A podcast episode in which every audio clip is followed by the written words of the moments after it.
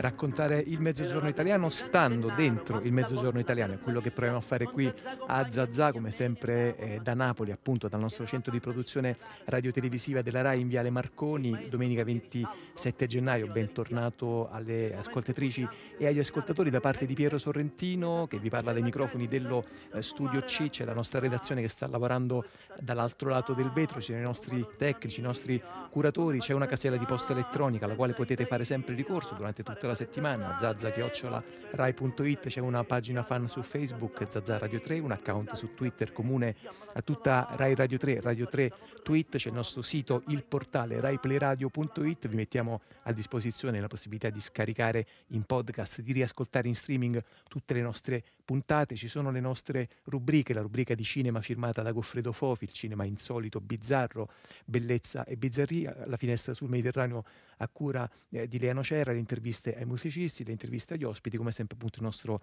eh, catalogo si arricchisce domenica dopo domenica e eh, diventerà uh, un pezzettino ancora più ricco a partire da questo istante perché appunto vi stiamo per presentare in apertura di questa puntata è un, un, libro, un saggio, uno studio, un attraversamento eh, di un'opera eh, di un uh, grandissimo poeta che è Ovidio. Eh, il libro lo ha scritto eh, Paolo Isotta che è seduto qui accanto a me e che saluto. Buon pomeriggio. Buonasera Piero Sorrentino. Paolo Isotta è eh, saggista, scrittore, musicologo e sta portando avanti da una serie di libri in qua quella che si, mi sembra almeno, prefigura come una vera e propria opera. C'è un'idea, c'è un concetto di opera che forse non è più tanto battuto, più tanto frequentato nella nostra editoria e appunto però mi pare che i libri di Paolo Isotta si stanno cominciando a uh, incasellare, inanellare, a formare davvero una anche visione di insieme, come, come, se fossero tutti singoli capitoli appunto di un unico grande discorso. Questo capitolo eh, Paolo Isotta decide di dedicarlo a Ovidio. E però diciamo come dire eh, circoscrive un ambito che, che, è contenuto nel sottotitolo Ovidio e la musica. Il titolo, si, ehm, eh, il titolo del libro è La dotta lira lo ha pubblicato Marsilio nella collana biblioteca. Intanto Paolo Isotta c'è molto da dire su questo libro. C'è una cosa che mi ha abbastanza colpito mi ha abbastanza sorpreso e dalla quale vorrei partire. Questo è un libro che lei ha impiegato poco meno di un anno per la sua scrittura, stesura effettiva, ma 43 anni di concepimento. Io ho raccontato che il primo seme di questo libro si depositò dentro di me nell'estate del 1975, quando per la prima volta ascoltai al Festival di Monaco la Daphne di Richard Strauss, che è il primo dei miti erotici e anche dei miti di trasformazione raccontato nel poema delle Metamorfosi. Dopo l'esordio filosofico è il primo mi- mito che viene raccontato. Io mi ricordo mm, molto bene di aver esteso degli appunti che, eh, ai quali avevo messo come titolo un verso relativo alla trasformazione di Daphne in pianta di alloro, molle cinguntur tenui precordia libro, la tenera carne di questa fanciulla viene a un certo momento avviluppata da una leggera scorza. Questo vuol dire il verso. C'è però a Paolo Sotto un'altra cosa che lei scrive nell'avvertenza del libro che mi ha altrettanto colpito e che le chiedo. Cioè, a un certo punto lei dice si era nel bimillenario della eh, della morte di Ovidio e mi sono reso conto che su questo poeta e sul tema che è al centro del mio saggio, cioè Ovidio e la musica, non c'era praticamente nulla. Lei si è trovato di fronte a un territorio amplissimo, larghissimo, vastissimo e però appunto incredibilmente sguarnito. Intanto mi pare che forse anche da questa sorpresa nasce la volontà, la voglia di scrivere un libro del genere. Le cose stanno così. Io eh, amo molto la, la poesia classica e quindi amavo Ovidio senza aver mai pensato alla sua capacità di essere suscitatore di musica, forse il poeta che maggiormente ha suscitato musica. Quando è arrivato il bimillenario, io mi sono accorto di due cose, una generale e una particolare. Quella particolare è che nessuno aveva mai pensato a fare uno studio su l'influenza che la poesia di Ovidio ha sulla musica. Ma quella generale era che Questo poeta continua, continuava fino a due anni fa, soprattutto, a godere di una reputazione di poeta elegante, musicale, ma superficiale. Anche certi mamma santissima eh, della letteratura latina come Paratore lo affermavano. E il, caso vuole che ehm, in questo Ovidio venga accomunato al suo più grande erede novecentesco Gabriele D'Annunzio, che è anche un suo conterraneo. In realtà Ovidio è un poeta dotto, un poeta doctus.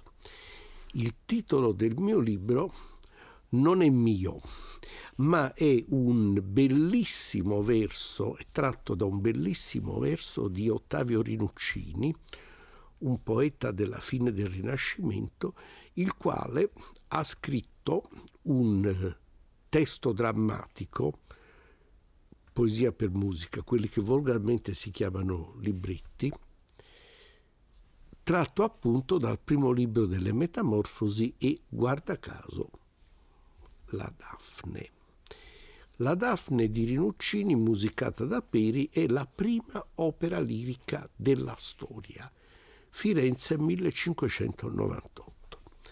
Nel prologo Ovidio dice Que mi son io che sulla dotta lira cantai le fiamme dei celesti amanti e i trasformati lor vari sembianti soave sì che il mondo ancor m'ammira.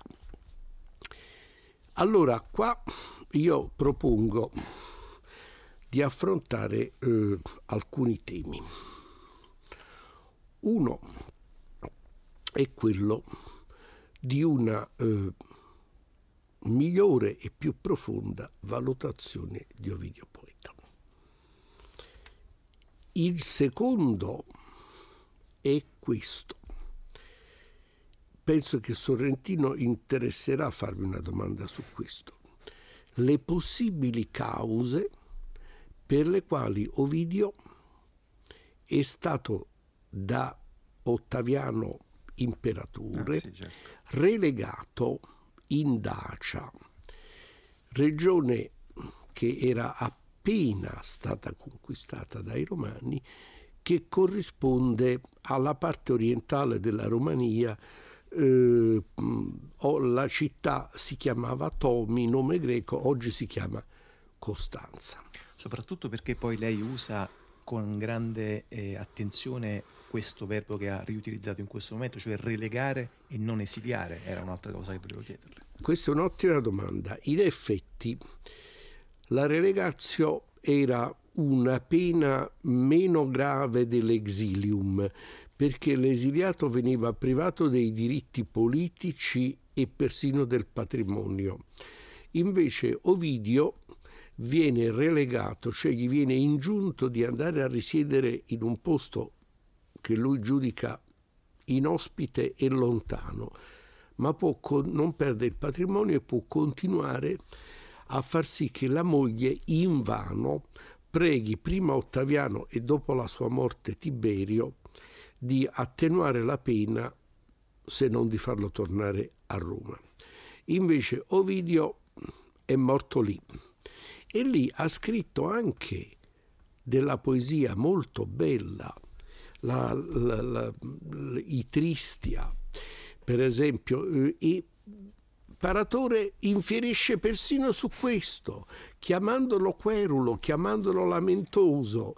Voglio vedere se Paratore dall'Università della Sapienza fosse stato mandato in un posto altrettanto lontano rispetto a quello che era il mondo di adesso, penso che ne so, la parte più, più a sud del Cile, che avrebbe fatto. Senta Paolo Isotta, lei poi un'altra cosa che mi pare che questo libro riesce a smontare è qualcosa che per esempio sui banchi del liceo abbiamo un po' mandato, eh, come dire, troppo automaticamente a memoria, forse abbiamo mh, mm, introiettato senza farci troppe domande, cioè insomma noi crediamo, almeno appunto quel che ho imparato io nei miei anni di studio, che Ovidio sia stato appunto relegato, non esiliato eh, da Augusto perché sostanzialmente era eh, produttore di versi eccessivamente erotici, licenziosi, eh, leggeri, allegri. Mi pare che la sua tesi non corrisponda per niente in questo.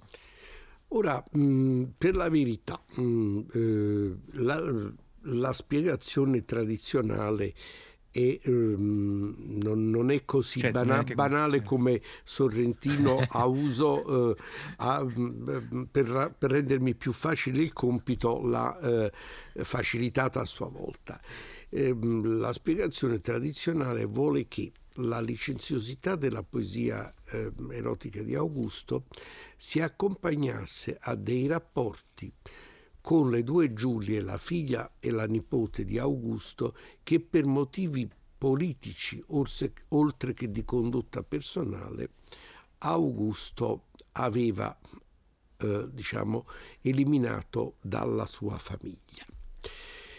Eh, io eh, penso mm, che Ottaviano, eh, che è stato uno dei più grandi geni della politica mai vissuti, non ehm, prendesse un provvedimento del genere per dei motivi che in fondo sono futili, pensando a quello che era la vita romana di quel tempo, e neanche vale a giustificare questo fatto la circostanza che Augusto, proprio perché era il protagonista della più grande rivoluzione politica che ci fosse stata a Roma fino a quel momento, volesse ammantarla sotto l'aspetto di una restaurazione repubblicana e quindi del ritorno all'austerità dei costumi repubblicani.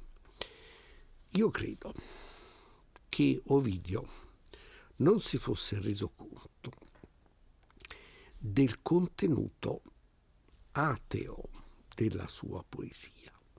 Parlo soprattutto delle metamorfosi, perché le metamorfosi sono una meravigliosa enciclopedia mitica, sono una raccolta di favole, nelle quali eh, sono presenti anche tutti gli dei, però eh, questo poema possiede una cornice filosofica costituita dal primo e dall'ultimo libro, dal primo e dal quindicesimo.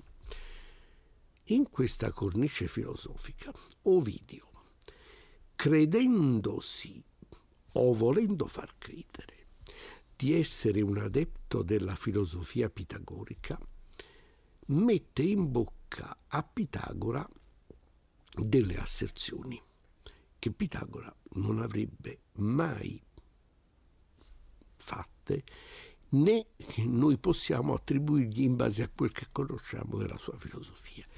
E queste asserzioni mettono capo soprattutto all'idea della eternità della materia e che l'unica legge, la, la principale legge che regge l'universo è che tutto muta nulla si crea e nulla si distrugge. Ora, secondo me, l'enorme intelligenza politica di Ottaviano non poteva tollerare che sua, nel suo progetto politico di restaurazione dei costumi un poema del genere potesse circolare e il suo poeta, il suo autore, potesse essere tra i favoriti. Mi si potrà rispondere, anche Orazio fa professione di mm. ateismo. Sì, ma non ha scritto un poema mitico mm. il quale si chiude con la deificazione di Cesare e di Augusto stesso. Anche Virgilio probabilmente era ateo perché noi sappiamo che aveva studiato proprio da noi a Napoli la filosofia epicurea. Però Virgilio non fa ah, nell'Eneide e nelle Georgiche una professione eh, di ateismo, anzi parla per lo più nel quarto libro delle Georgiche di uno spirito divino che pervade il mondo. Che poi questo possa anche significare che Dio e la natura sono la stessa cosa. È possibile. Però mh, a Ottaviano Augusto questo mm. importava meno. Vogliamo andare giù. Allora, intanto credo che eh, gli ascoltatori abbiano percepito quanto l'italiano parlato di Paolo Isotta sia bello quasi quanto il suo italiano scritto. Paolo Isotta ci ha portato un disco, ci ha portato un disco che contiene una traccia che eh, è legata a, agli argomenti di cui stiamo trattando a proposito, lo ricordo, del suo eh, libro nuovo, La dotta lira, Ovidio e la musica, pubblicato da Marsilio, e chiederei a Paolo Isotta di presentarci questo scurto. Mm, devo però eh, qui fare una spiegazione non del tutto breve. Perché? Eh, la poesia di Ovidio, naturalmente, essendo, come ho detto, un catalogo di miti il più ampio della poesia, che sono collegati, questa è una cosa molto importante, con un'arte infinita, il trapasso dall'uno all'altro per migliaia di versi, questa è una cosa straordinaria. Dicevo, essendo questo catalogo, ovviamente ha fornito soggetti per l'opera lirica o per la cantata. Però Ovidio ha cominciato a ispirare anche la musica strumentale. E il caso più clamoroso è quello di un compositore viennese morto proprio negli ultimi anni del Settecento, che si chiama Karl Dittersdorf. Questo musicista era un vero latinista, era un vero uomo colto e ha avuto l'idea di scrivere 15 sinfonie tratte dalle Metamorfosi di Ovidio. Una sinfonia per libro. Poi, per quel che noi sappiamo, non ne ha scritte 15. Lui afferma di averne scritte 12. A noi ne sono arrivate solamente 6, più 3 che sono state scoperte di recente, però in una riduzione per pianoforte. Ognuna di queste sinfonie, ripeto, è dedicata a un libro delle metamorfosi e l'autore ha un'arte straordinaria nel riuscire a scrivere dei pezzi che hanno un rigoroso rispetto della forma classica, ma nello stesso tempo a usare gli strumenti della pittura musicale per trasfondere in musica il contenuto della poesia. Quindi c'è il passaggio da un linguaggio a un altro tipo di linguaggio. Abbiamo scelto il finale di una delle sinfonie che riguarda l'episodio di Atteone, il tebano Atteone, volontariamente scorge Diana nuda che sta facendo il bagno. E la dea, che è tradizionalmente casta, si ritiene talmente offesa da lanciare a questo mortale la maledizione. Lo trasforma in cervo, per il che Ateone viene divorato dai suoi stessi cani. Abbiamo scelto Sorrentino e io questo finale della sinfonia di Dittersdorf anche per un motivo patriottico, perché la meravigliosa fontana della reggia di Caserta raffigura appunto con un gruppo scultoreo bellissimo la trasformazione di Atteone. È un brano quasi non tematico, c'è tutta una catena di dissonanze che raffigura il dolore di questo cacciatore che viene, diventa belva cacciata e poi il brano si spinge a poco a poco nel silenzio del nulla. Allora ascoltiamo.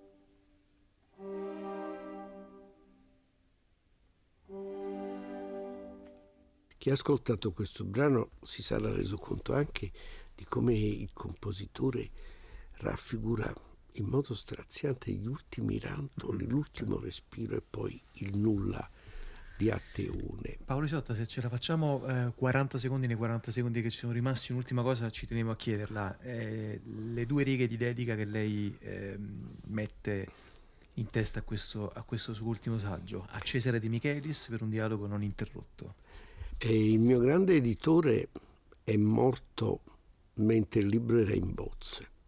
È stato un grandissimo dolore, io ho perduto un fratello maggiore e così sulle bozze ho introdotto eh, la dedica a lui. Però mi permette Sorrentino di, vorrei dire queste parole di chiusura. In realtà questo mio libro è un libro su mito e musica e io ho dovuto fare il grandissimo sforzo di trasferire un linguaggio in un altro linguaggio. Dicono che ci, ci sia riuscito e dicono anche che ci sia riuscito in uno stile ancora più limpido di quanto non mi sia solito. E da lettore attento dei libri di Paolo Isotta, non posso che confermare. Paolo Isotta, molte grazie. Grazie per essere stato con noi in questo pomeriggio. La dotta lira, Ovidio e la musica l'ho pubblicato Marsilio.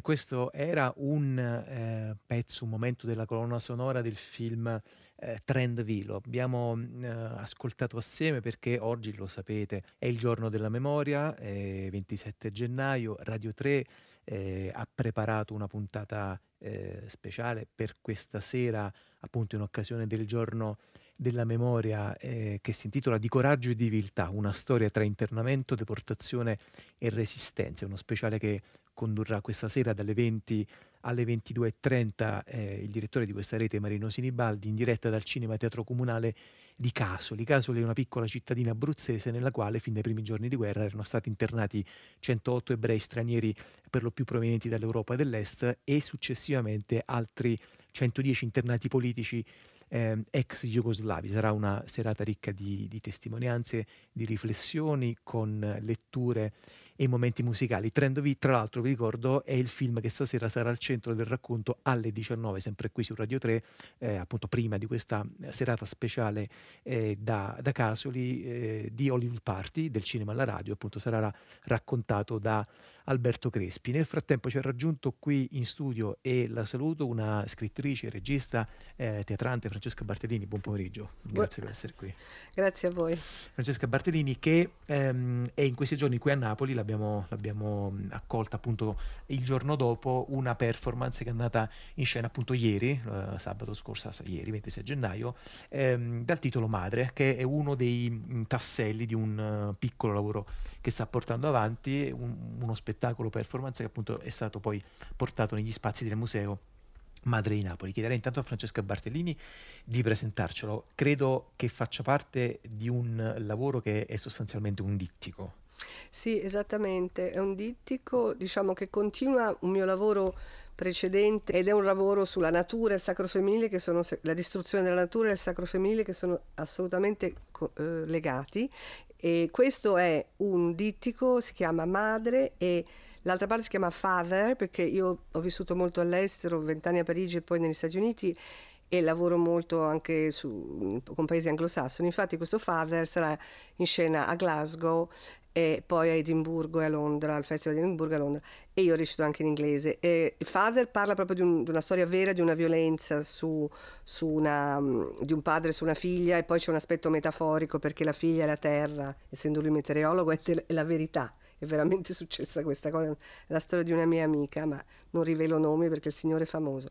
Ma invece Madre, Madre è prima, la prima parte che è dedicata a alla violenza sulla, sulla, donna c'è un primo inizio con una violenza femminile, ma poi c'è un, una cosa che a me piace molto, c'è una specie di elastico temporale e si va con un escamotage di una radio a parlare di fisica e di astrofisica, si è proiettati nello spazio e con questo spazio di materia oscura, di, che, non, che noi vediamo solo una piccolissima parte della realtà e questo è vero, quindi questa scienza che ci sta riportando alla cosmologia dei presocratici e, ehm, per fortuna nostra, e, ehm, e quindi eh, succede che con questo elastico spazio-temporale io mi ritrovo davanti la figura, che impersono perché recito in questa cosa, la figura di Maria Maddalena. Ci sono delle immagini splendide della mia amica artista Francesca Fini che eh, ha creato apposta e che dialogano con me. Quindi io sono in scena con le immagini. E un, un clavicembalo stupendo di Angelo Trancone che è un bravissimo ehm, musicista, amico di Tony Florio che è un mio grande amico. Allora, eh, Francesca Bartellini ci ha portato anche due eh, piccoli momenti dello spettacolo. Adesso stiamo per sentire il primo. Prima di ascoltarlo chiederei a Francesca di presentarcelo e di farci capire in che mm, pezzo, in che momento dello spettacolo ci troviamo. Sì. Dunque, sono, qui siamo abbastanza all'inizio e io vi ehm, sto, faccio proprio Maria Maddalena e vi, e vi, la faccio capire la sua versione, il suo, il suo Vangelo e quello che è stato detto di lei. E poi dopo, invece, nel secondo pezzo che vi dirò dopo, c'è invece un salto che vi spiego magari dopo eh, sul presente. Scrissi nel mio Vangelo che Gesù ci disse: siate obbedienti e disobbedienti insieme a patto di essere obbedienti ad ogni immagine della natura. Chi ha orecchie per intendere, intenda. Tu non eri lì che per mostrarci la via verso il divino, Gesù. Tutto il resto sono menzogne. Hai ragione. Che cosa posso dirti di più? Quanto abbiamo riso ieri sera sotto la luna. Ci dicono che ci basta poco per ridere. Ci dicono che siamo come bambini. Gesù, cosa ne pensi tu? Lo so che non te ne curi, ma per favore, spiegagli che la meraviglia è un regalo divino. Spiega loro che i bambini sono gli unici a parlare il linguaggio degli alberi e delle stelle. Spiega loro quanto siamo fortunati a ridere come bambini. Sono la tua compagna. Il nostro amore è grande come il mare, i nostri baci puri come il sale. Hai ragione, che cosa posso dirti di più? Io sono il tuo migliore amico. Baciamoci ancora. Devo ungere i tuoi piedi, poi tu farai lo stesso con me.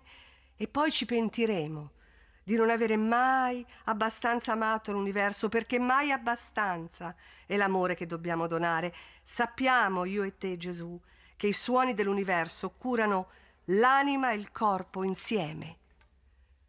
Ed ecco una donna che era in quella città una peccatrice, saputo che egli era a tavola con il in casa del fariseo, portò un vaso di alabastro pieno di olio profumato e stando ai piedi di lui di dietro, piangendo, cominciò a rigargli di lacrime i piedi e li asciugava con i suoi capelli e gli baciava e ribaciava i piedi e li ungeva d'olio. L'altra storia di me, quella della peccatrice, la storia che è piaciuto raccontare loro. Io, Maria di Magdala, io, Maria Maddalena, e le donne intorno a me cantano in coro Siamo stanche, fateci riposare, pigre gazzelle noi donne. E una donna tra loro dice Lasciateci contemplare, che ciò dovremo fare ancora per secoli, fino a che... No, no, no, no, di questo non voglio parlare. Lasciateci il sonno delle ore, delle ore che passano attraverso i secoli come un ordito di frumento nel vento d'estate tra le mani di sabbia del tempo. Non siamo nulla noi. Nel silenzio dovremo stare, piegare la testa noi donne. E questo era un momento da madre di e con Francesca Bartellini, lo spettacolo performance che è andato in scena ieri a, eh, a Napoli. Francesca Bartellini ci stava appunto raccontando anche la, la, genesi, l'origine di questo spettacolo che mi pare, Francesca, ascoltandoti anche in questo, in questo frammento, non, non, non, non, sia schiacciato, non sia legato necessariamente alla figura, al racconto della figura storica di Maria Maddalena, ma come poi spesso diciamo il linguaggio dell'arte fa, cerca di parlare di noi oggi, di quello che siamo noi oggi. Sì, è vero, Dana, infatti il secondo pezzo poi proietterà sul presente, sì. ma in realtà su Maria Maddalena ci sono varie, varie tesi, nel senso che c'è quella del Vaticano ufficiale e poi comincia a esserci il riconoscimento mm. da Papa Francesco che era un apostolo e poi invece ci sono tutte le altre tesi che lei fosse un'essena e che Gesù fosse un capoesseno ed è un po' quella che seguo io, eh, che non, però non reciterò adesso, la vedremo, e che lei sia andata nei campi di Francia, di Camarga a diffondere una parola. Quindi c'è un discorso di, eh, che riguarda anche la creazione della religione cristiana tramite San Paolo che divide l'anima dal corpo. Infatti io ho appena detto prima, lei dice noi sappiamo che ci sono suoni dell'universo che tengono l'anima e il corpo insieme.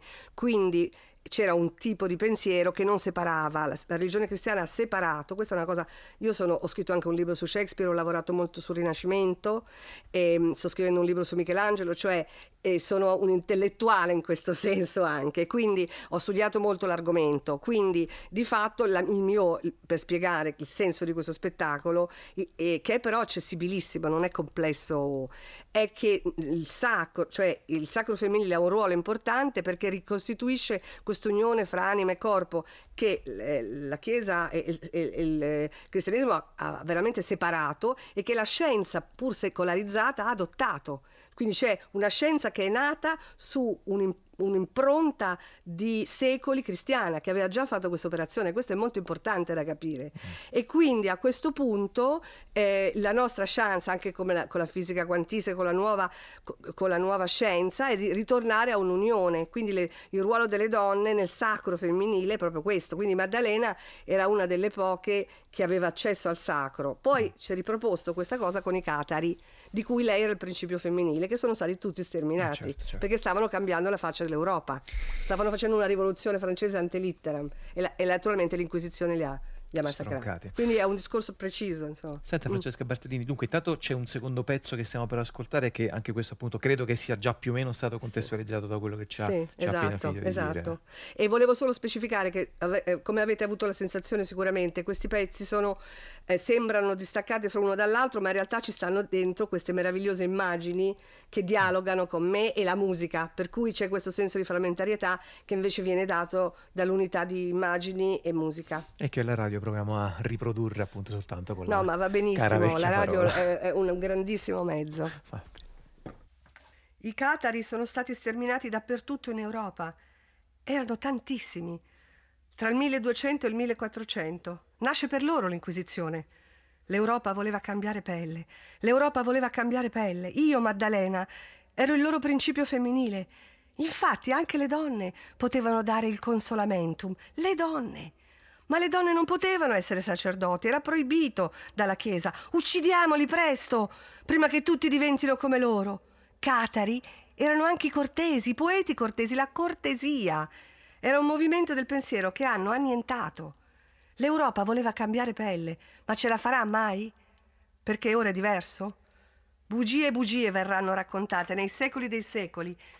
Dicono che tutto ciò cominciò molto tempo prima, nei tempi dei tempi, quando arrivarono le orde a cavallo. Loro arrivarono e noi donne urlammo ai nostri uomini: Proteggeteci voi! E da allora tutto cambiò, perché in un baleno il tempo mutò nome, così lo spazio. Il dolce serpente madre ruggì con la testa di un demone, infinitamente, inesauribilmente, infinitamente, inesauribilmente l'hanno usata la terra. E ora nel presente aria, acqua, terra avvelenate. Infinitamente, inesauribilmente. La terra è stata munta, come una giovenca che deve piegare il muso senza lamentarsi. Ora popoli guaiscono come fanno i cani quando avvertono che il terremoto sta per arrivare. Cosa sta per succedere? Ho visto tutto questo succedere, ho saputo che sarebbe successo sin da quando da bambina guardavo le nuvole e le immagini arrivavano. Non sapevo allora che vedevo il futuro.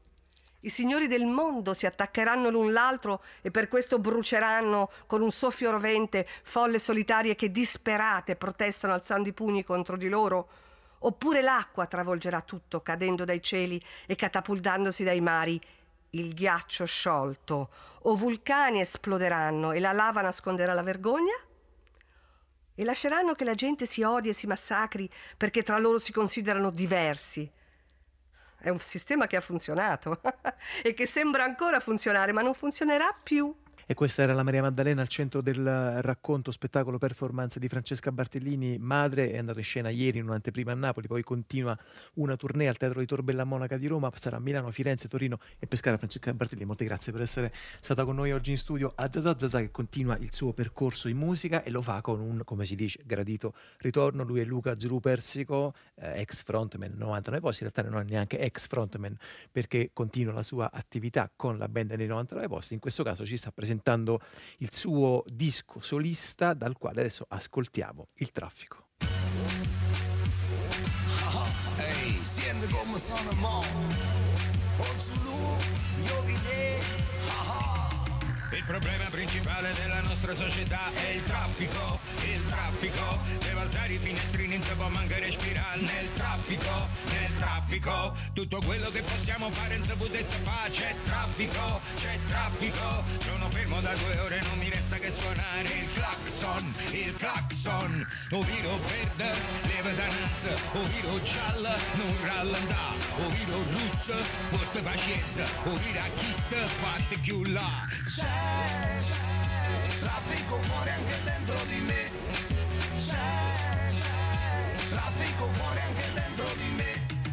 C'è traffico di uomini, donne, bambini, traffico ai confini per la fuga dei cervelli, traffico di armi, denaro, di droghe e gioielli, traffico di organi e di informazioni intasano i caselli, traffico delle influenze, traffico di schiave, di schiavi, di voti, favori e licenze, ma il più temuto è senza dubbio chi loro rientrano in vacanze, siamo davvero un popolo senza speranza. Il problema principale della nostra società è il traffico, il traffico, devo alzare i finestrini, non manca respirare nel traffico, nel traffico, tutto quello che possiamo fare non potesse fare c'è traffico, c'è traffico. Sono fermo da due ore non mi resta che suonare il clacson, il clacson. C'è, c'è traffico fuori anche dentro di me. Tutto è bloccato e io voglio un caffè. Tengo una canna ma non tengo a te. Ma faccio pazzo, scende e cammina. Comincia a correre per margelline Cosce si muovono sempre più forte. Ma sento libero, non me ne fotta Popolo di santi e navigatori bloccati nel traffico, santi bestemmiatori, ognuno convinto che il traffico è colpa dell'altro. Ti devi levare, fammi passare, non sai dove devo arrivare. Prima gli italiani, prima i padani, mi so perso gli anziani, le donne e i bambini. Viene prima un bambino italiano, un rimbambito padano, mi sa che la situa vi sta sfuggendo di mano. Ci muoviamo noi! Il problema principale della nostra società è il traffico, il traffico. Devo alzare i finestrini, non si può manca respirare nel traffico, nel traffico. Tutto quello che possiamo fare non si potesse fare c'è traffico, c'è traffico. Sono fermo da due ore non mi resta che suonare il clacson, il clacson. Sto cazzo cane quando mi vede, sto cazzo cane manca mi sente, sto cazzo cane quando ti leva, mo tanta caccia fa, sta già fantussacà. O viro verde, leva dananza, o viro giallo, non rallenta, o viro russo, porta pazienza, o viro a chista, fatte più là. C'è, c'è, traffico fuori anche dentro di me. C'è, c'è, traffico fuori anche dentro di me. Il problema principale della nostra società è il traffico, il traffico, deve alzare i finestrini, non si può manca respirare. Nel traffico, nel traffico, tutto quello che possiamo fare non si potesse fare, c'è traffico, c'è traffico, sono fermo da due ore, non mi resta che suonare il clacson, il clacson. Si intitola Bassi per le masse, è il secondo disco solista di eh, Ozulu, Luca Persico che ci ha raggiunto qui nei nostri studi e che saluto. Buon pomeriggio Luca, ben ciao, ciao, buon pomeriggio. Grazie per essere qui. Il tuo sedicesimo album sì. tua, nel complesso della tua carriera, appunto come dicevo il tuo secondo disco solista. Abbiamo ascoltato il primo singolo che si intitola Il traffico, il disco è uscito da 48 ore praticamente, sì. è, uscito, è uscito l'altro ieri, fresco, fresco. credo che sia forse la prima volta che lo presenti in radio. Non Direi so se, di sì. se nel frattempo hai, no. hai, tradito la causa di Zazà, ma ti siamo, ti siamo fedeli, ti ascoltiamo no, no, come sempre. sono fedele alle cause, si sa. Eh, si sa, certo. E questo ci arriviamo. Senti Luca, intanto ti chiederei anche un po' di presentarci appunto questo, questo disco, a partire poi da questo titolo, no? che Bassi per le masse, che è molto assonante, ha questo, questo doppie, doppie S che che vanno avanti e indietro nel, nel, titolo e però in qualche modo credo che mh, anche qui diciamo appunto hai detto che sei fedele alle cause mi pare che continui un po' anche un tuo certo discorso rispetto all'idea di eh, fare della musica eh, una delle forme possibili dell'azione politica Direi sì, Bassi per le masse nasce da una citazione di John Lennon, uh, Power to the People, sì. uh, che qui diventa Power to the Bass e Woofer to the People. e, e, termina con un'altra citazione di John Lennon che è Give Peace a Chance, che qui diventa Give Bass a Chance. Mm. Per cui mh, c'è insomma questa l'idea che sta dietro alla canzone di parlare dei, del, della musica eh, delle sue frequenze basse, ma anche del, del, dei bassi fondi della società, della politica che parte dal basso, della cultura che si cambia veramente quando incomincia a cambiare dal basso. E, e, e niente, l'idea poi della confezione di pillole eh, delle 14 compresse musicali perché quello che vorrei chiarire è che non vanno interpretate come pillole di Malox ma piuttosto come anzi delle, delle pillole per stare bene diciamo perché il disco nasce un po' da una da, una doppia, eh, da un doppio stimolo. D'altra parte il mio disco precedente si chiamava Sono questo, sono quello, per cui lo stimolo non poteva che essere almeno doppio. E, che è uno di repulsione, diciamo, di rifiuto, di rigetto di questo modello ormai um, unico di società incivile, no? e, e, dall'altra invece un modo di orgoglio puro eh, nei confronti di quanto invece sia diversa la nostra comunità da questa società incivile che ci viene propinata come modello unico. Per cui ho cercato di ritrovare eh, tutti i, i, i, punti fermi, le poche ma inossidabili certezze che ho accumulato in questi anni, una delle quali è sicuramente il reggae. Mm. E infatti è, certo. è, in tutte le derivazioni del reggae che si declinano i 14 pezzi di questo disco. Senti Luca, dicevi appunto un modello unico che mi pare che poi passi anche attraverso una certa modalità di racconto della nostra, della nostra società, in un certo modo poi di stare eh, sul proscenio appunto appunto della, della, società, tu mi pare che a un certo punto ti concentri proprio sull'uso esasperato, folle eh, dei social network, per esempio. No? Questo sì, pezzo sì. che abbiamo sentito intanto credo che facesse riferimento a quella famosa battuta di Benigni, parlo del traffico,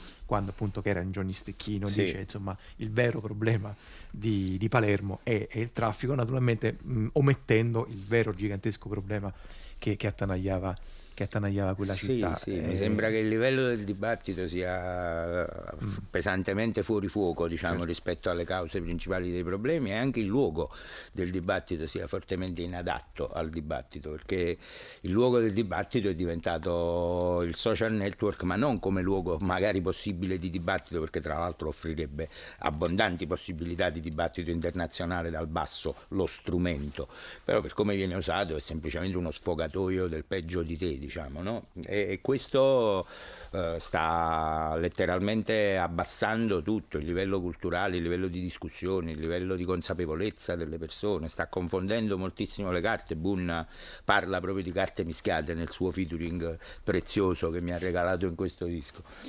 Quindi... Senti Luca, mm. ehm, sempre continuando lungo questa china di discorso, tu appartieni a quella appunto scena che ha attraversato la musica italiana, diciamo a partire dalla fine degli anni 90, le, le, le posse, tutta la, la tua appunto carriera lo, lo testimonia, molto vicina a una, a una politica, a un modo appunto di fare politica eh, sostanzialmente legata alla sinistra radicale, adesso diciamo per quanto questo poi debba essere, debba essere specificato, e conosci molto bene appunto diciamo quel tuo pubblico e conosci molto bene quelle modalità di funzionamento di quella parte eh, politica. Se tu dovessi fare eh, diciamo se ti mettessero in testa il cappello, e te lo sto mettendo io diciamo mm, così, eh, un po' per gioco, di ehm, autorappresentante, di rappresentante autonominatosi di quei movimenti, se dovessi fare una autocritica eh, rispetto a, certe, eh, a, certi meccanismi ehm, di, di, di, funzionamento che hanno portato avanti appunto quella scena politica e, e,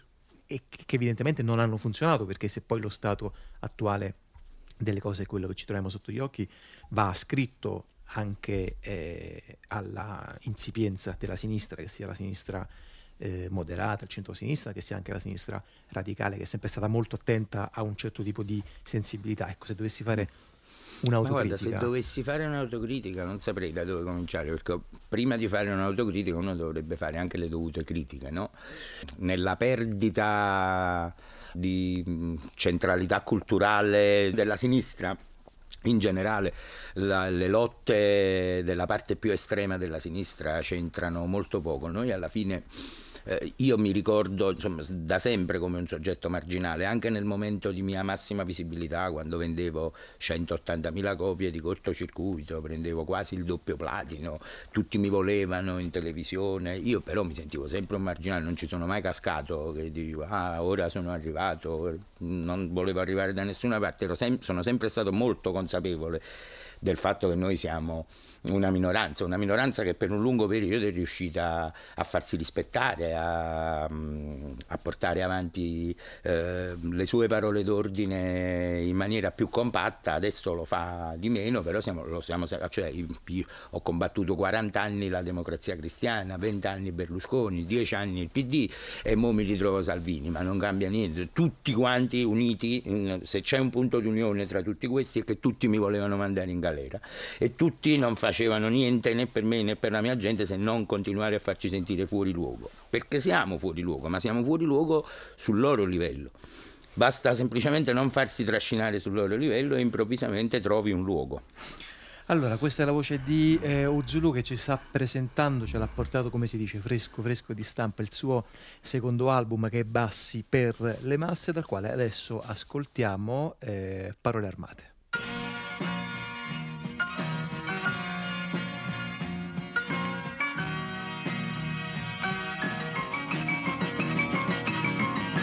Parole sono armate, tieni in alto le mani, giù da me noi siamo tutti un po' sboccati e villani, ma quando aggiorniamo di parole di suono, a sparare lo sai, siamo secondi a nessuno. Bam sulle mani, bam bam sulle mani, questo è un avvertimento, ma il prossimo no. Bam sulle mani, bam bam sulle mani, la testa di qualcuno salterà come Marvin. Bam sulle mani, bam bam sulle mani, parliamo le parole di concetti e di flow.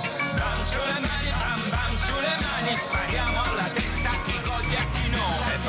perdo sempre pure quando non partecipo È possibile che proprio io devo parlare di ciò che è lecito. Per non parlare di quando devo parlare di ciò che è morale. Siete messi molto male e non vi potete salvare. Questo è quanto passo, questo è quanto posso. Mi sembra che il tempo stia vivendo un paradosso. Lo scenario mondiale pare giochi senza frontiere. E mai dire banzai uguale a quello nazionale. Le parole sono armate, gli intenti criminali. Le menti sono molto disturbate. Perciò in fondo siamo simili su questo e su quello. Ma niente a che bere gusti o a pegattone di mo. Uh, Capaci muovere lo facciamo già da un po' Lo facciamo di mestiere, ci mettiamo la faccia. E quando ce la copriamo è solo per fare show. Vogliamo solo la vostra attenzione, ce l'abbiamo no? Pam sulle mani, pam pam sulle mani. Questo è un avvertimento ma il prossimo no. Pam sulle mani, pam pam sulle mani. La testa di qualcuno salterà come Marvin. Pam sulle mani, pam pam sulle mani concetti e di flow. Pam sulle mani, pam pam sulle mani. Spariamo alla testa a chi coglie e a chi no. Non arrendine, non nu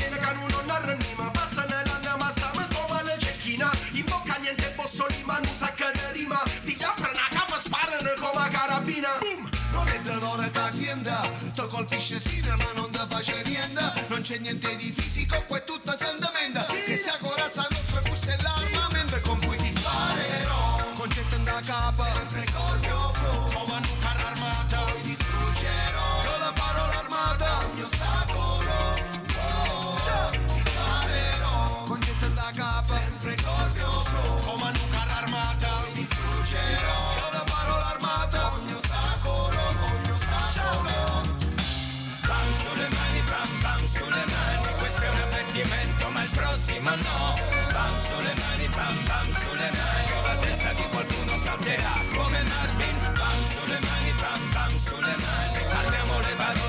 concetti e di flow Pam sulle mani, pam pam sulle mani Spariamo alla testa a chi coglie e a chi no Pam sulle mani, pam pam sulle mani Questo è un avvertimento ma il prossimo no Pam sulle mani, pam pam sulle mani O la testa di qualcuno salterà come Marvin Pam sulle mani, pam pam sulle mani Parliamo le parole di concetti e di flow Pam sulle mani, pam pam sulle mani Spariamo alla testa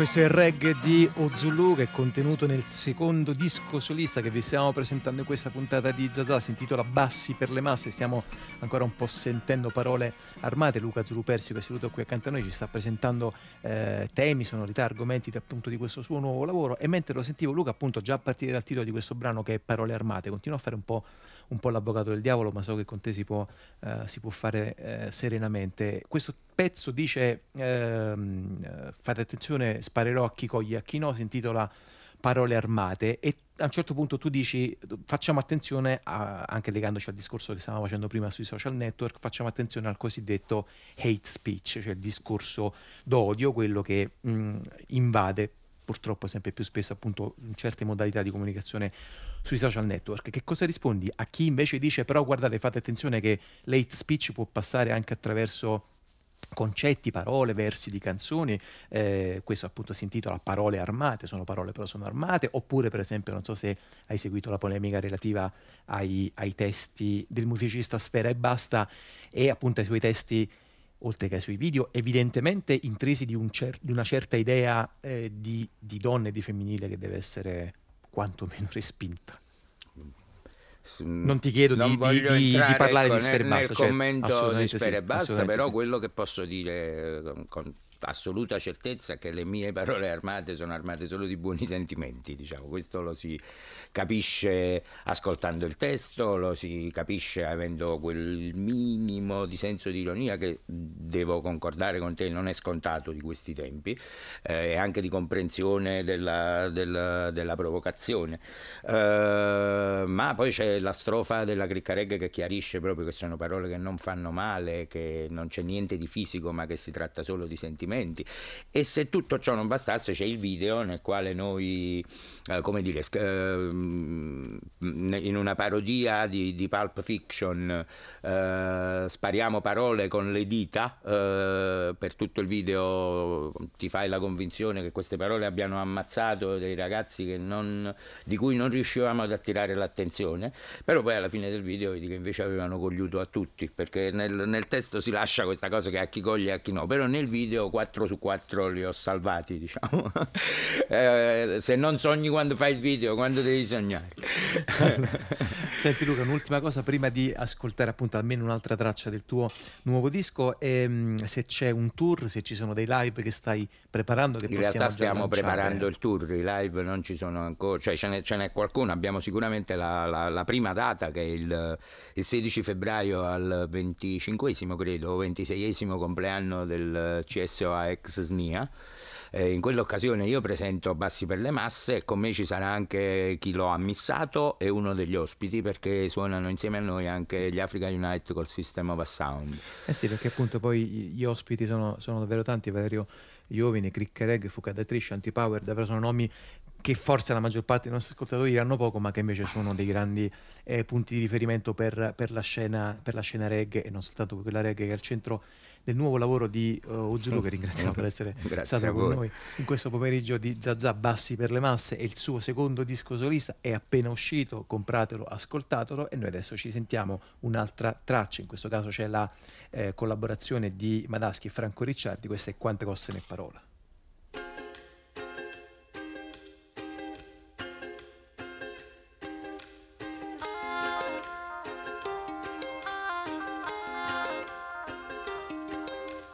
Quando costano le parole, sopprinizzi e stanno cari. Quando parlano d'amore, che li buone non ne trovo. Ogni volta che ci pensi, non è mai un momento buono. Quante cose che ti vedo, quando cerchi non ne trovo. Ogni tanto sai che ti già dicere ti amo. E ogni volta che ti dico non è mai abbastanza. Ogni tanto sai che ti già dicere non è la mia. Io sono fortunata avere un figlio assieme a te. Non è sti parole non costano ma st'amore è una cosa importante. Io valoro sapimi e te. Non è, non è sti parole non costano niente, so fare una portata viento, però sai che assomigliano a te. Non è. Quando costano le parole, sopprimizzi e stanno cari. Quando parlano d'amore, buone non ne trovo. Ogni volta che ci pensi, non è mai un momento buono. Quante cose che ti vedo, quando cerchi non ne trovo. E parole più importanti, sono parole tutte io, sono parole tutte quante. E non ci costano niente. E parole che non dici, fanno sempre più rumore. Non ho vero che so meglio, chi lo dice in una cor. Ogni tanto sai che ti già dicere ti amo. E ogni volta che ti dico non è mai abbastanza.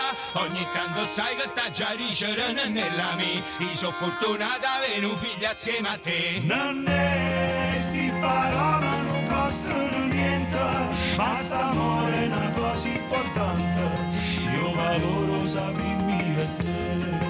Non è, non è sti parole non costano niente, so fare una portata viento, però sai che assomigliano a te. Parole, sopprimizzi e stanno cari. Quando parlano d'amore, che le buone non ne trovo. E parole che non dici, fanno sempre più rumore. Non ne ho vero che so meglio, perché cane ne sa amore. Il nuovo album di Ozulu Luca Persico si intitola Bassi per le masse, è uscito eh, lo scorso venerdì, abbiamo appena ascoltato una terza traccia in questa eh, serie di ascolti che vi stiamo presentando in questa parte del pomeriggio di Zazà, questa era Quanto costano e parole, ci porta nel momento del nostro, eh, della nostra puntata dedicata al cinema, al cinema insolito, al cinema bizzarro di Goffredo Fofi, la rubrica che avete eh, sappiamo cominciato ad amare molto, bellezza e bizzarria.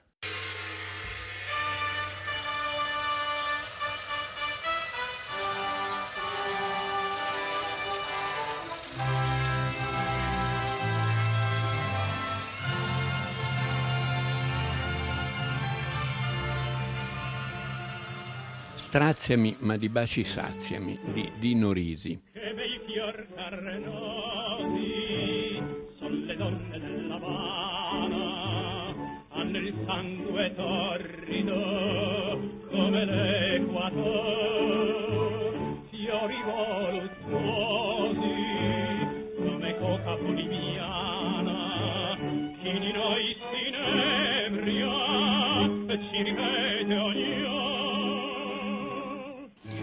Beh, il titolo già è una citazione, una citazione da una canzone degli anni 10 o 20 che si chiamava Creola, Creola dalla bruna aureola, straziami ma di baci saziami, un tango credo. E è una citazione che dà già l'idea di quello che era l'ambizione di Age Scarpelli, sceneggiatori geniali di questo film sceneggiatori geniali in assoluto perché Age e Scarpelli hanno scritto i più bei film di Totò, hanno scritto Guardie e Ladri, hanno lavorato per Monicelli, per Comencini, per Scola, dando a Scola i suoi film migliori, La terrazza, La famiglia, C'eravamo tanto amati, eccetera.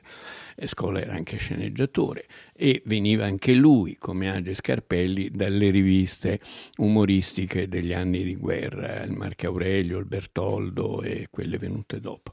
Age e Scarpelli venivano dalle riviste umoristiche e dal teatro di riviste. Avevano, come dire, un repertorio di idee, di battute, di...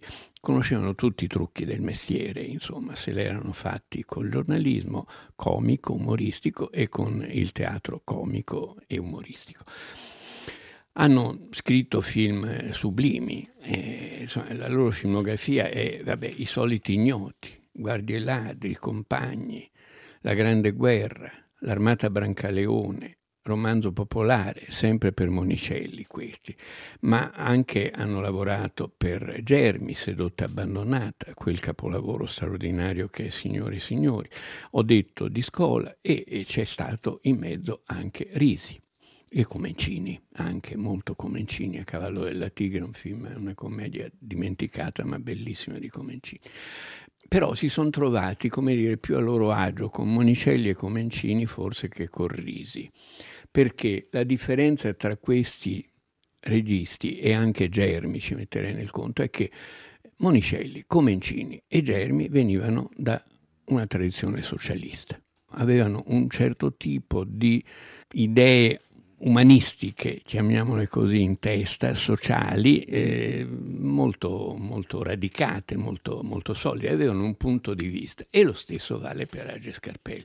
Risi è un caso un po' a parte perché Risi, milanese cinico, era il più, forse uno dei registi più divertenti, più spietati anche nei giudizi, nel, nel, nel rapporto nella vita quotidiana con gli altri, di una estrema simpatia, di una grande simpatia, però confesso, insomma, era rispetto ad Age Scarpelli, era un cinico, era uno che non, non aveva molte, eh, molta simpatia per il genere umano e nei film questo in buona parte traspare. Diciamo che il suo alter ego cinematografico vero è il Gasman del sorpasso. Hai avuto paura? No, no, guida bene lei. Oh, ma che sei matto, mi dai ancora del lei? E dammi del tu, no? Ormai ci conosciamo. Va bene. Ah, Grazie. non guardarlo che segna di meno. Vanna più forte? Spingo? Sai, qua vicino ci sono delle belle tombe etrusche. Ah, sì? Beh, io le tombe etrusche me le attacco al... Vai, cavalina! Ma attenzione, sta arrivando la polizia stradale. Age Scarpelli a un certo punto, negli anni 60, siamo esattamente nel 68 con il film di cui parliamo oggi, Straziami ma di baci saziami, nel 68 dettero un po' l'avvio a un tipo di commedia all'italiana che giocava su se stessa, che ironizzava sulle tradizioni comiche italiane, mh, esasperandole. No? E sulle tradizioni anche popolari. Si sono accorti molto presto che gli italiani cambiavano, che la cultura diventava un oggetto diffuso, la gente andava più a scuola, facevano anche l'università e quindi che il popolo, anche la parte più miserabile del popolo, la plebe, cominciava a parlare in un modo diverso che nel passato. Erano di quelli, come diceva Zavattini, che potevano raccontare la società italiana perché andavano ancora in autobus, non avevano la macchina. Ecco, poi l'hanno avuta anche loro, ma loro rispetto ad altri erano già abbastanza adulti e solidi da tenersi al livello, mantenersi al livello che avevano precedentemente raggiunto. Ma per tenere in piedi la commedia italiana si inventano questo genere parodistico eccessivamente perfino parodistico, Dramma della gelosia con Mastroianni e Lavitti, dove i protagonisti parlano come nelle canzonette, come nei fotoromanzi e come si parla nei, nelle storie d'amore che si vedono in televisione. No? Straziami di baci saziami parte da un tango famoso, ma parte anche da una parodia costante all'interno del film col dottor Givago, che era il grande successo cinematografico dell'epoca. La musica in molti momenti del film parodizza la musica famosissima allora del dottor Givago e le battute lo stesso.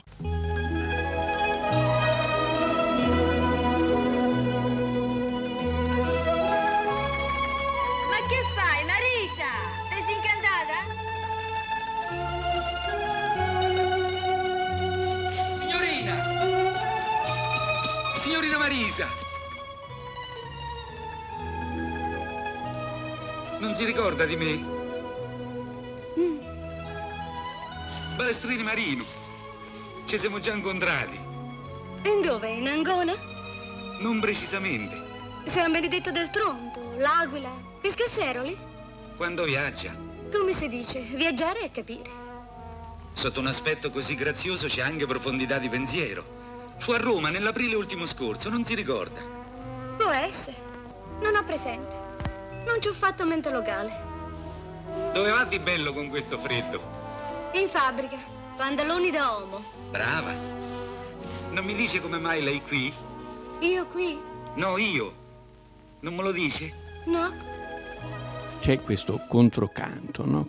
attraverso una storia semplice ma complicata come tutte quelle dei feuilleton dell'Ottocento, della tradizione appunto melodrammatica e popolare, più spinta.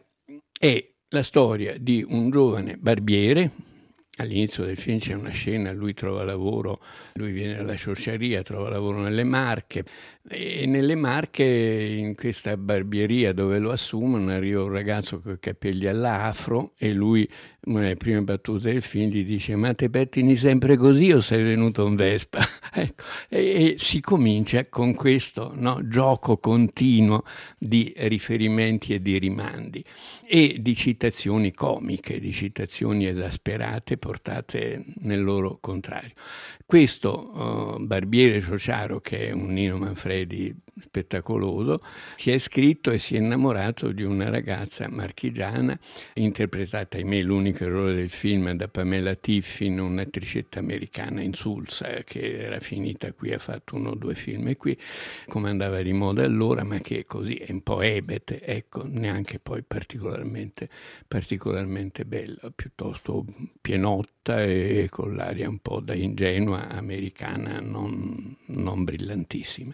Le vicissitudini della trama sono quelle che accostano e separano in continuazione questi due innamorati, no? che parlano tra di loro come nei fumetti stanno guardando un tramonto sotto un albero con davanti il cielo, eccetera, eccetera.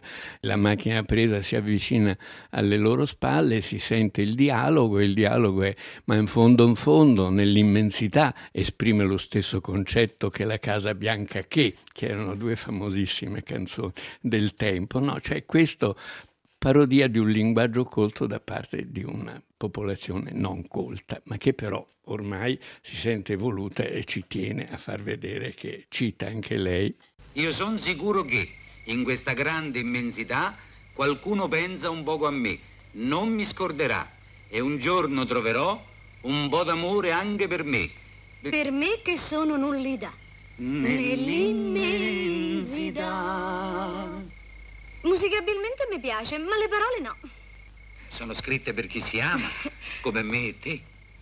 Oh, tante grazie. Io sarei nullità. Nullità intesa in confronto all'immensità di tutto ciò che ci circonda.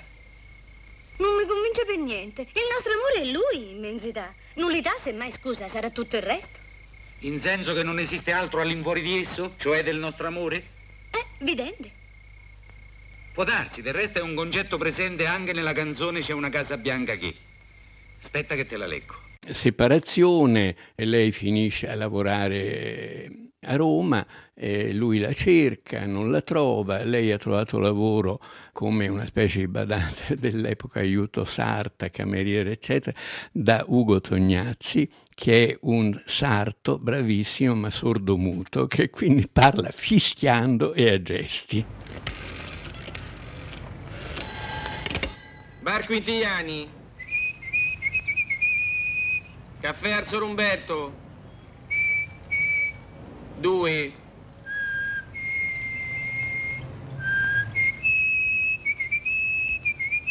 A lui il solito aghe. E de corsa, eh?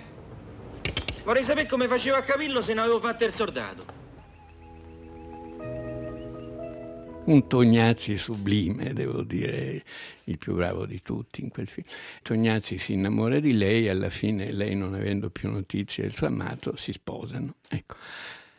L'amato, Manfredi, invece varie vicissitudini, finisce, cerca lavoro, è arrivato a Roma anche lui in cerca, sempre in cerca di questa ragazza che ha perduto, trova vari lavori, lo cacciano da vari posti, eccetera, e finisce per disperazione a buttarsi a Capodanno, a buttarsi nel Tevere. Una volta c'era quest'udo, c'erano due o tre pazzi che ogni anno eh, si buttavano nel Tevere gridando buongiorno Roma e facevano il primo tuffo dell'anno.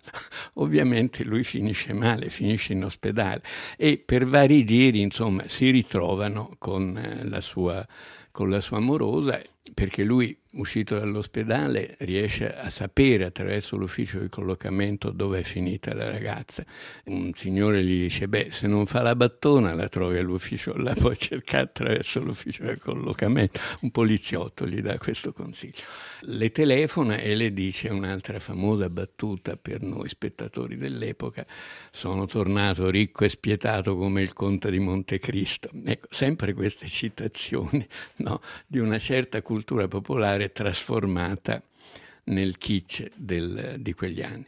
E eh, si ritrovano, decidono, pur tremolanti, di far fuori Tognazzi e ammazzarlo, ma naturalmente non ci riescono. Il botto fa sì che shock di Tognazzi, Tognazzi riacquista l'uso delle orecchie e della lingua, quindi guarisce. Però siccome aveva fatto un voto, per cui se riacquistava, si faceva frate, si fa frate trappista dove c'è l'obbligo del silenzio no? e assistono alla sua la sua vestizione, i due innamorati, e lei addirittura canta l'Ave Maria di Schubert. Insomma, c'è tutto un insieme di citazioni un po' grottesche, un po' comiche, in cui Age e Scarpelli si devono essere divertiti moltissimo. E Risi anche. La regia non è straordinaria, Risi è molto veloce, molto efficiente, ma il film sta in piedi perché c'è questa sceneggiatura, c'è questa proliferazione di idee eh, divertenti su questo, su questo traliccio della parodia del kitsch quotidiano della plebe italica di quegli anni. Avevi ragione tu, ho sbagliato. La musica è finita, gli amici se ne vanno. Va bene Marisa, me ne andrò per sempre. Perdona tutto il male che ti ho fatto e scusa il mio abbigliamento. Mi rimarranno solo i ricordi. Il sapore dei tuoi baci, un disco per l'estate, le nostre domeniche a Macerata e la prima frase che mi scambiasti. Una gomma alla rigulizia, signorina? No, grazie, ne risce i denti. Marino! Ti risenti male?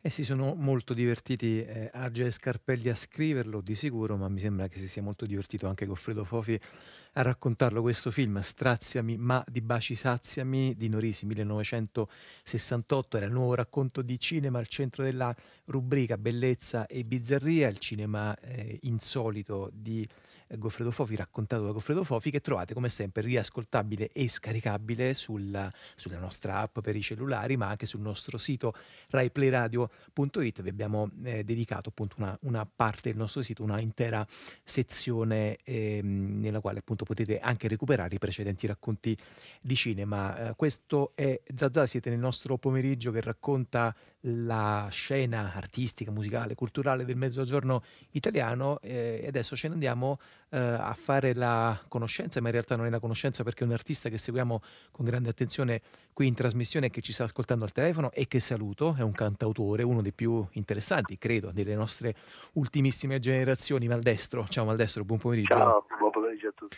Che sta eh, in giro, stai portando avanti il tuo tour da poco, da pochissimo, hai cominciato a, a Sorrento lo scorso 19 eh, gennaio e dopodomani sei appunto nella tua città natale, sei al Teatro San Nazzaro di Napoli appunto il 29 eh, gennaio con, con, con, questo nuovo disco appunto Mia madre odia tutti gli uomini che è uscito lo scorso 9 novembre per Area Live con una distribuzione Warner Music. Intanto Maldestro ti chiedo eh, una cosa che forse ti chiederanno spesso, ma che cosa significa suonare eh, un disco, questo disco nella tua, nella tua, città davanti al pubblico che evidentemente anche ti ha, ti ha seguito dalle tue prime, dalle tue prime note?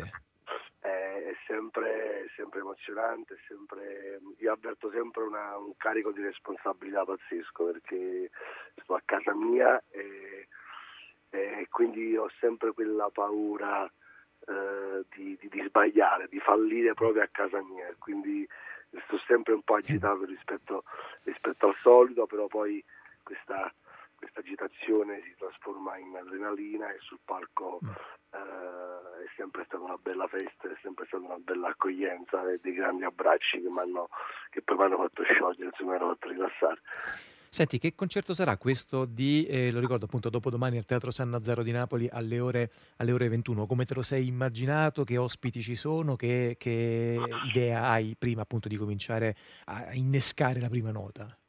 Ah, il concerto mh, mm, sarà una rivisitazione dell'ultimo album perché a me non piace riport- mm. riprodurre l'album eh, esattamente come live, mi piace sempre modificare qualcosa perché le persone pagano un biglietto ed è giusto dare eh, qual- qualcosa in più. Eh, sarà un concerto molto, molto intimo eh, e come ospite ci sarà Dario Sansone di Foia che canterà insieme a me Uh, mio fratello che guarda il mondo di Ivano Fossati. Mm.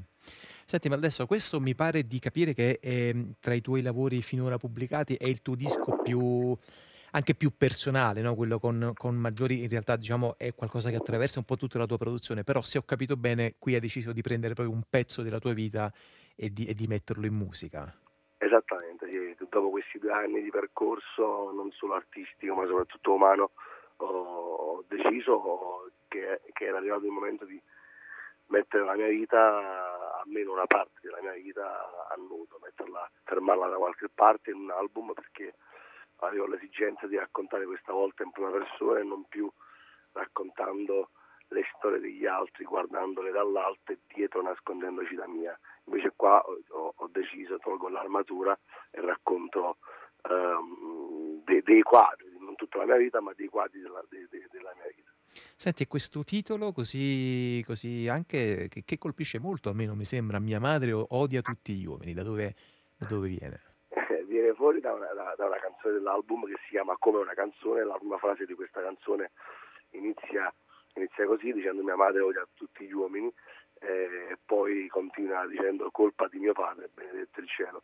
E, e credo che questo titolo racchiuda perfettamente quello, quello che volevo dire, cioè che, che, questo disco parla di, della mia vita, la mia vita è, è fatta anche di una madre eh, gigante che è riuscita a, a costruirmi a, a, a indicarmi la strada e a darmi gli strumenti giusti per poterla percorrere.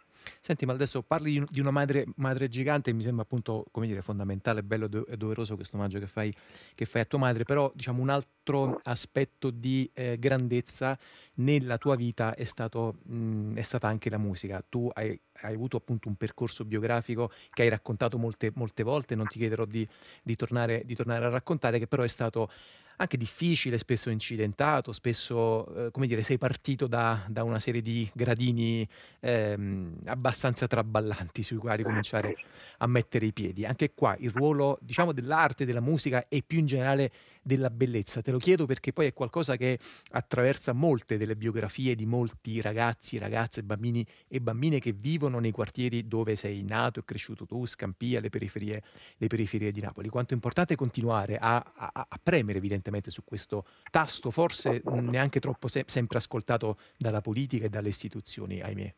È importantissimo, è importantissimo perché eh, la cultura eh, ha salvato me, la musica ha salvato me, eh, perché per fortuna ho avuto una mamma capa- capace di, di indicarmi la strada come dicevo prima, però a volte ehm, non, non tutti i genitori hanno questa capacità e quindi quando il genitore manca mm, a, a- a- a questo ehm, cioè manca nella vita di- di- del figlio, quando manca il genitore secondo me dovrebbe intervenire lo Stato, ma lo Stato non deve intervenire nel mio quartiere Scampio o negli altri quartieri di periferia con i carri armati o con i soldati, quelli non servono a niente perché destabilizzano solo l'ambiente, deve intervenire con le matite, con le maestre elementari, con i libri perché l'unico modo che è quello di salvare quei posti è portare la bellezza, portare la cultura e far capire ai bambini che esiste un'altra strada. Io così ho cominciato, quando mia mamma mi ha regalato un pianoforte ho capito che esisteva un altro mondo, che non esistevano solo i palazzoni grigi o lo spacciatore a Rigoletto, esisteva un altro mondo e da quel mondo ho cominciato a costruire la mia strada.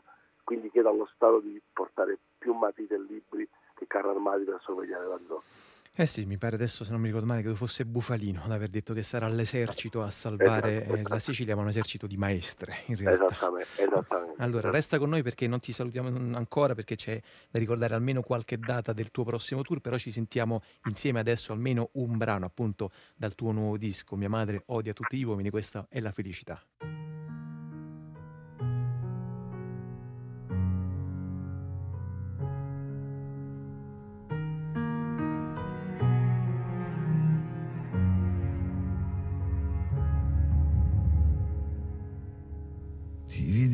Dividiamoci le colpe ogni volta che cadiamo, perché quando poi ci alziamo sarà facile ritornare a respirare tra le ombre dei palazzi, quando dentro cadi a pezzi e non riesci a migliorare. Non smettiamo di reagire, di competere col tempo, di cercare dentro il mondo la felicità. Ed io lo so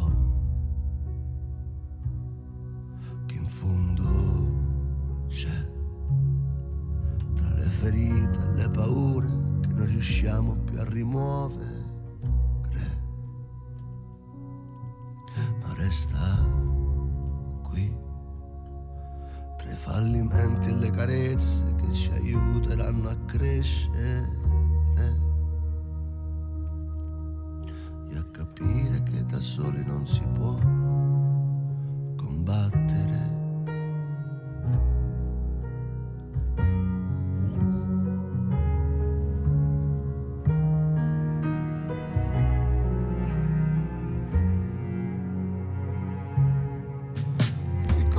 Ricordiamoci ogni volta di tenere i pugni stretti quando insieme si è costretti a perdere.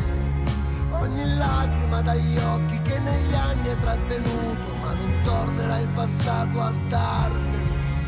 Difendiamoci con forza dalle insidie del futuro quando costruiamo un muro invece di distruggerlo. Io lo so che la felicità in fondo c'è tra le ore che perdiamo per comprendere il mistero della vita. Qual è? Ma resta lì. Dagli errori che facciamo che ci aiuteranno a crescere. capire che da soli non si può combattere.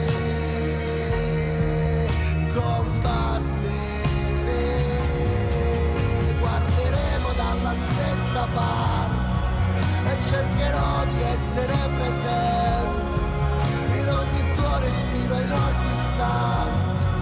E tu lo sai, anche se niente durerà per sempre, combatteremo sullo stesso fronte, perché tu sei la cosa più importante.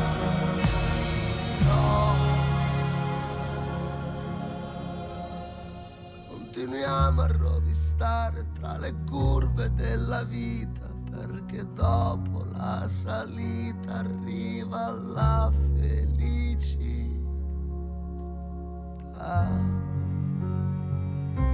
Il disco si intitola Mia madre odia tutti gli uomini, del quale abbiamo appena ascoltato, dal quale abbiamo appena ascoltato La felicità. Maldestro è in giro per eh, spazi, teatri, per presentarlo al pubblico. Eh, Maldestro, prima di salutarti, dunque, lo dicevamo prima, dopodomani sei a Napoli, qui a Napoli, al Teatro San Nazzaro, alle ore 21, il 29 gennaio, poi sarai a Roma il primo febbraio, all'Auditorium Parco della Musica, poi a Mestre, al Centro Culturale Candiani, il 2 febbraio, e a Firenze il 7 febbraio. Poi continua, cioè Bologna, Salerno, Conversano, ma insomma non diamo troppe date, rimandiamo ai tuoi social network. Esattamente, sei stato precisissimo. Va bene, grazie a te per essere stato qui con noi, Maldestro, buon, eh, buon disco soprattutto e noi continuiamo il pomeriggio di Zazà, lo continuiamo ascoltando, beh, appunto un'altra grandissima voce del nostro sud che, come si dice, se n'è andata troppo presto. Questo è Pino Daniele. Fortunato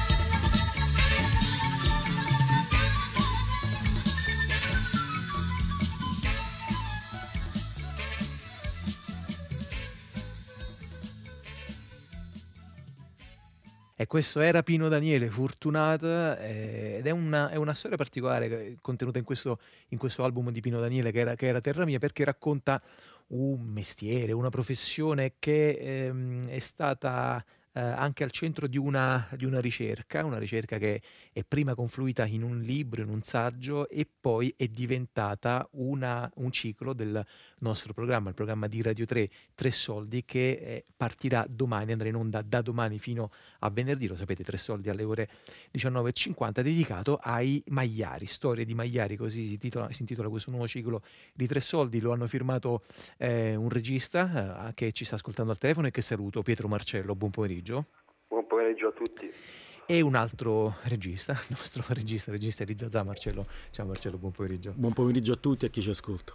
Allora, intanto eh, Pietro e Marcello, presentateci questo, questo, nuovo ciclo di Tre Soldi, queste storie di Magliari e chiederei intanto a Marcello di eh, raccontarci chi sono i magliari, perché è un, appunto un mestiere, un'attività che è, è, molto conosciuta, ma evidentemente non è così conosciuta come forse meriterebbe di essere, perché poi dietro c'è tutto un mondo che voi mi pare avete ben raccontato e ben indagato. Ma sì, noi abbiamo iniziato molti anni fa, insomma, in maniera parallela e soprattutto scandagliando le contrade tedesche dove i magliari poi si sono uh, stabiliti. C'è da precisare che questo, questi magliari che raccontiamo noi sono dei magliari di una generazione che ha cominciato nel, nel secondo dopoguerra, nell'immediato secondo dopoguerra a viaggiare uh, partendo da Napoli verso prima il nord Italia, poi la Francia, la Germania, il Belgio e comunque hanno attraversato un periodo decisamente mh, duro di, per la storia del, sia del, del, nostro paese che eh, dell'intera Europa, no? una storia anche di miseria, loro partivano da una condizione di miseria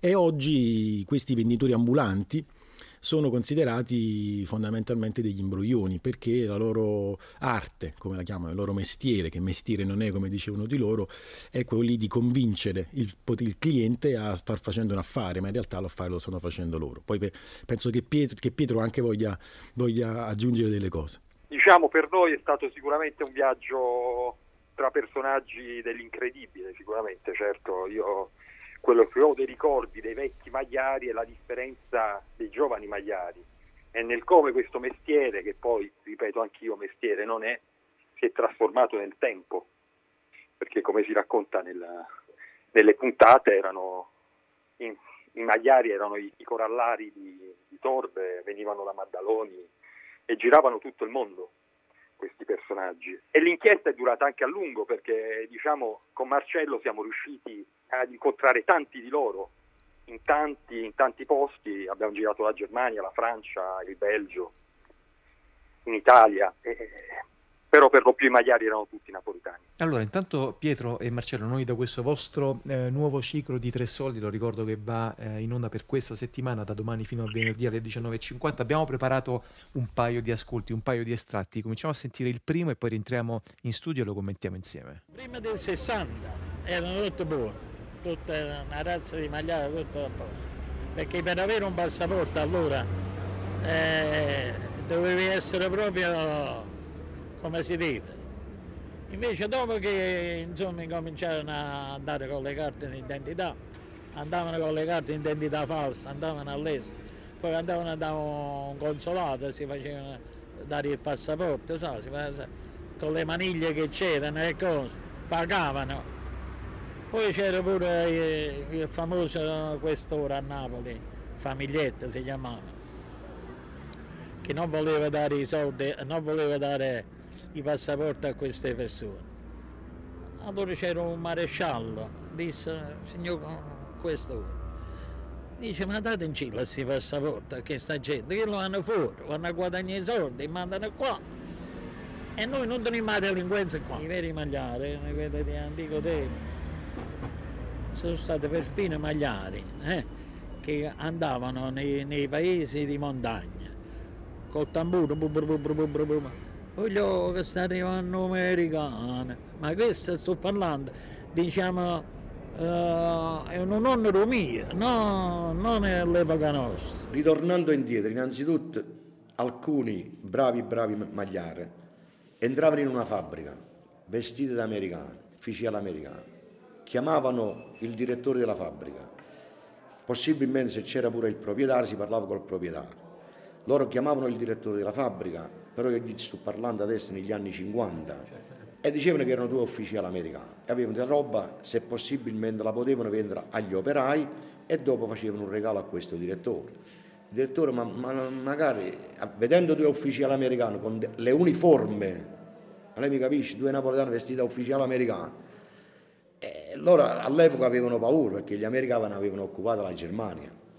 Chiamavano degli operai, questi sono ufficiali americani, così ci avevano un sacco, proprio il sacco come gli americani, di, di color verde, e dentro portavano delle maglie, esate, però sempre tutta roba falsificata. Ecco Marcello, già da questo ascolto che abbiamo fatto, per esempio, ehm, si capisce molto bene una cosa che voi sottolineate eh, molto attentamente, cioè il fatto che questi mestieranti, questi figuranti ci tenessero molto a curare veramente ogni dettaglio della, della loro eh, attività a partire appunto proprio da queste vere e proprie diciamo divise di scena. Stavamo sentendo de- delle divise che, in cui dei napoletani impersonavano degli ufficiali americani. Sì io li chiamerei maschere ecco perché ogni magliaro ha una sua dotazione di, di trucchi e di storie da raccontare per convincere poi l'acquirente a, a, dargli quanto richiesto, anche se il bravo Magliaro sostiene sempre di non chiedere mai soldi, ma di, di convincere nel farsi dare un regalo di farsi, e di star facendo fare un affare. Però appunto queste, queste, scampoli di storie che abbiamo ascoltato adesso, un po' in anteprima, ci raccontano anche di una um, radicalità um, di, questa, di quest'arte, di questo mestiere, anche di un radicamento nelle condizioni uh, sociali abbastanza uh, difficili, appunto in, c'è la notazione del questore che li, li, li considera delinquenti, questi magliai non li, non, non li vorrebbe far neanche partire, quando invece una grossa, mh, rappresentano una interessantissima storia di, di, emancipazione, certo con la furberia, certo, però erano anche poveri diavoli che, che si inventavano letteralmente un mestiere e si inventavano anche di volta in volta un ruolo e una maschera da indossare. Pietro, Pietro Marcello. Sì, vabbè, quello che diceva prima anche il personaggio, mestiere non è, è certo, perché cioè, dopo la guerra tutti i magliari erano dei poracci, erano dei ragazzi senza mestiere che andavano in Germania fondamentalmente.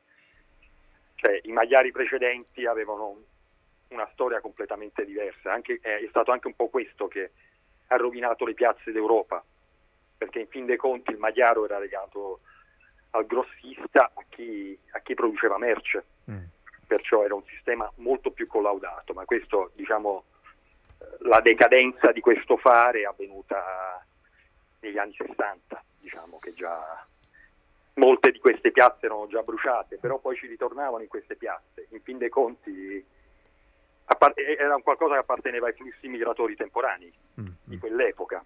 Nel senso poi è andato avanti e si è trasformato e si è evoluto nel tempo. I magliari esistono a tutt'oggi.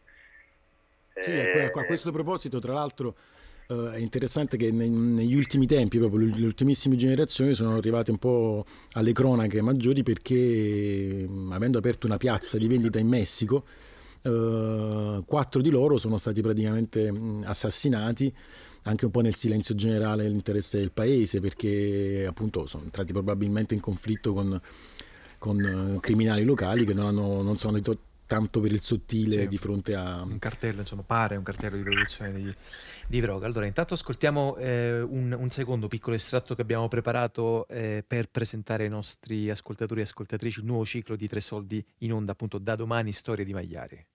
Ah, ma che ti presenti con qua la faccia? Questo è un mestiere che bisogna stare su dei giri, parlantina facile, conoscenza dei lingue. Ma io non parlo nemmeno il tedesco. E che te frega il tedesco? Parlo inglese, francese, turco, grossetano. Il grossetano lo conosci? Buongiorno, eh? A Tutti bravi ragazzi, tutti amici. Vedrai, vedrai. Eh, quello è uno dei magliari, vengono là.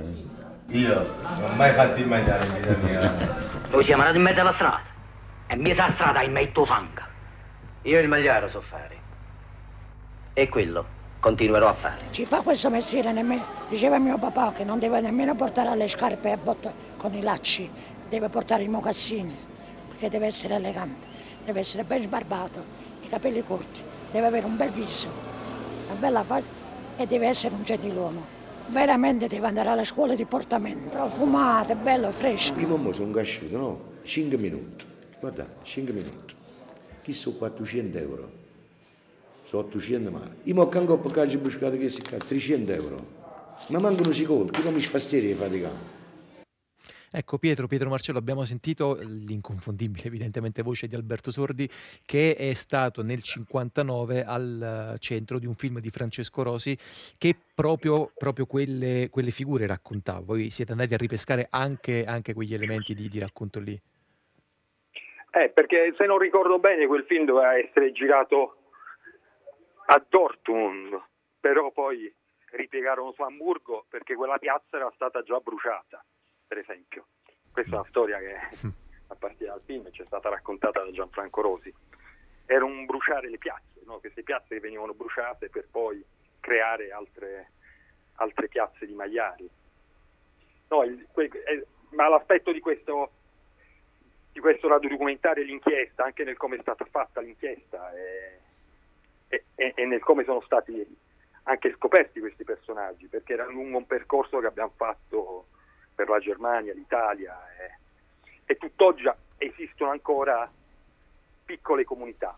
Piccole, in Germania esistono ancora, molti di questi magliari eh, sono diventati anziani, sono morti lì, sono rimasti lì.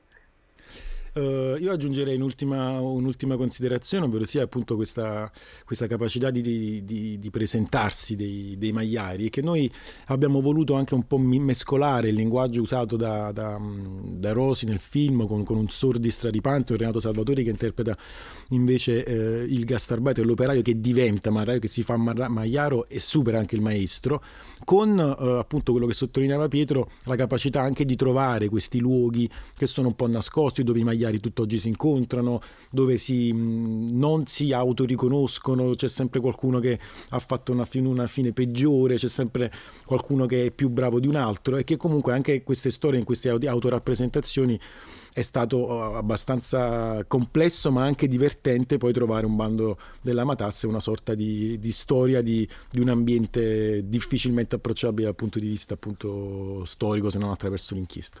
Allora grazie, grazie Marcello, grazie a, a, Pietro Marcello, siete due Marcello che si confondono spesso Marcello Anselmo e Pietro Marcello, il ciclo che vi abbiamo presentato eh, potete ascoltarlo qui su Radio 3 a partire da domani, è il nuovo ciclo di Tre Soldi dedicato alle storie di Magliari appunto appunto domani su Radio 3 a partire dalle 19.50 fino a, a venerdì. E con questo racconto, con questa anticipazione eh, noi ci avviamo alla conclusione del nostro pomeriggio con i saluti che vi arrivano dai nostri curatori che sono Anna Antonelli e Lorenzo Pavolini, in redazione c'è Massimiliano Virgilio, in regia Marcello Anselmo che abbiamo appena salutato, eh, Danilo Datri e Giulio Falchieri. Oggi ci hanno assistito alla console tecnica, stiamo per lasciare la linea al giornale radio delle 16.45, poi restate su Radio 3 per sentire eh, i racconti di, eh, della Grande Radio dopo e poi prima c'è domenica in concerto. Zazza torna come sempre domenica prossima alle 15 qui su Radio 3 da Napoli. Nel frattempo felice settimana a tutti e a tutti da Piero Sorrentino, grazie per l'ascolto. Ciao. del finale travolgente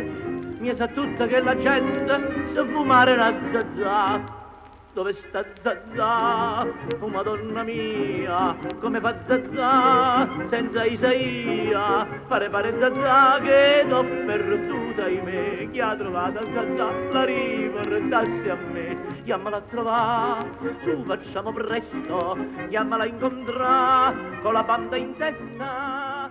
Zazà, Zazà, Zazà, tu quando mi grida Zazà, Zazà, Isaia sta qua, Isaia sta qua, Isaia sta qua.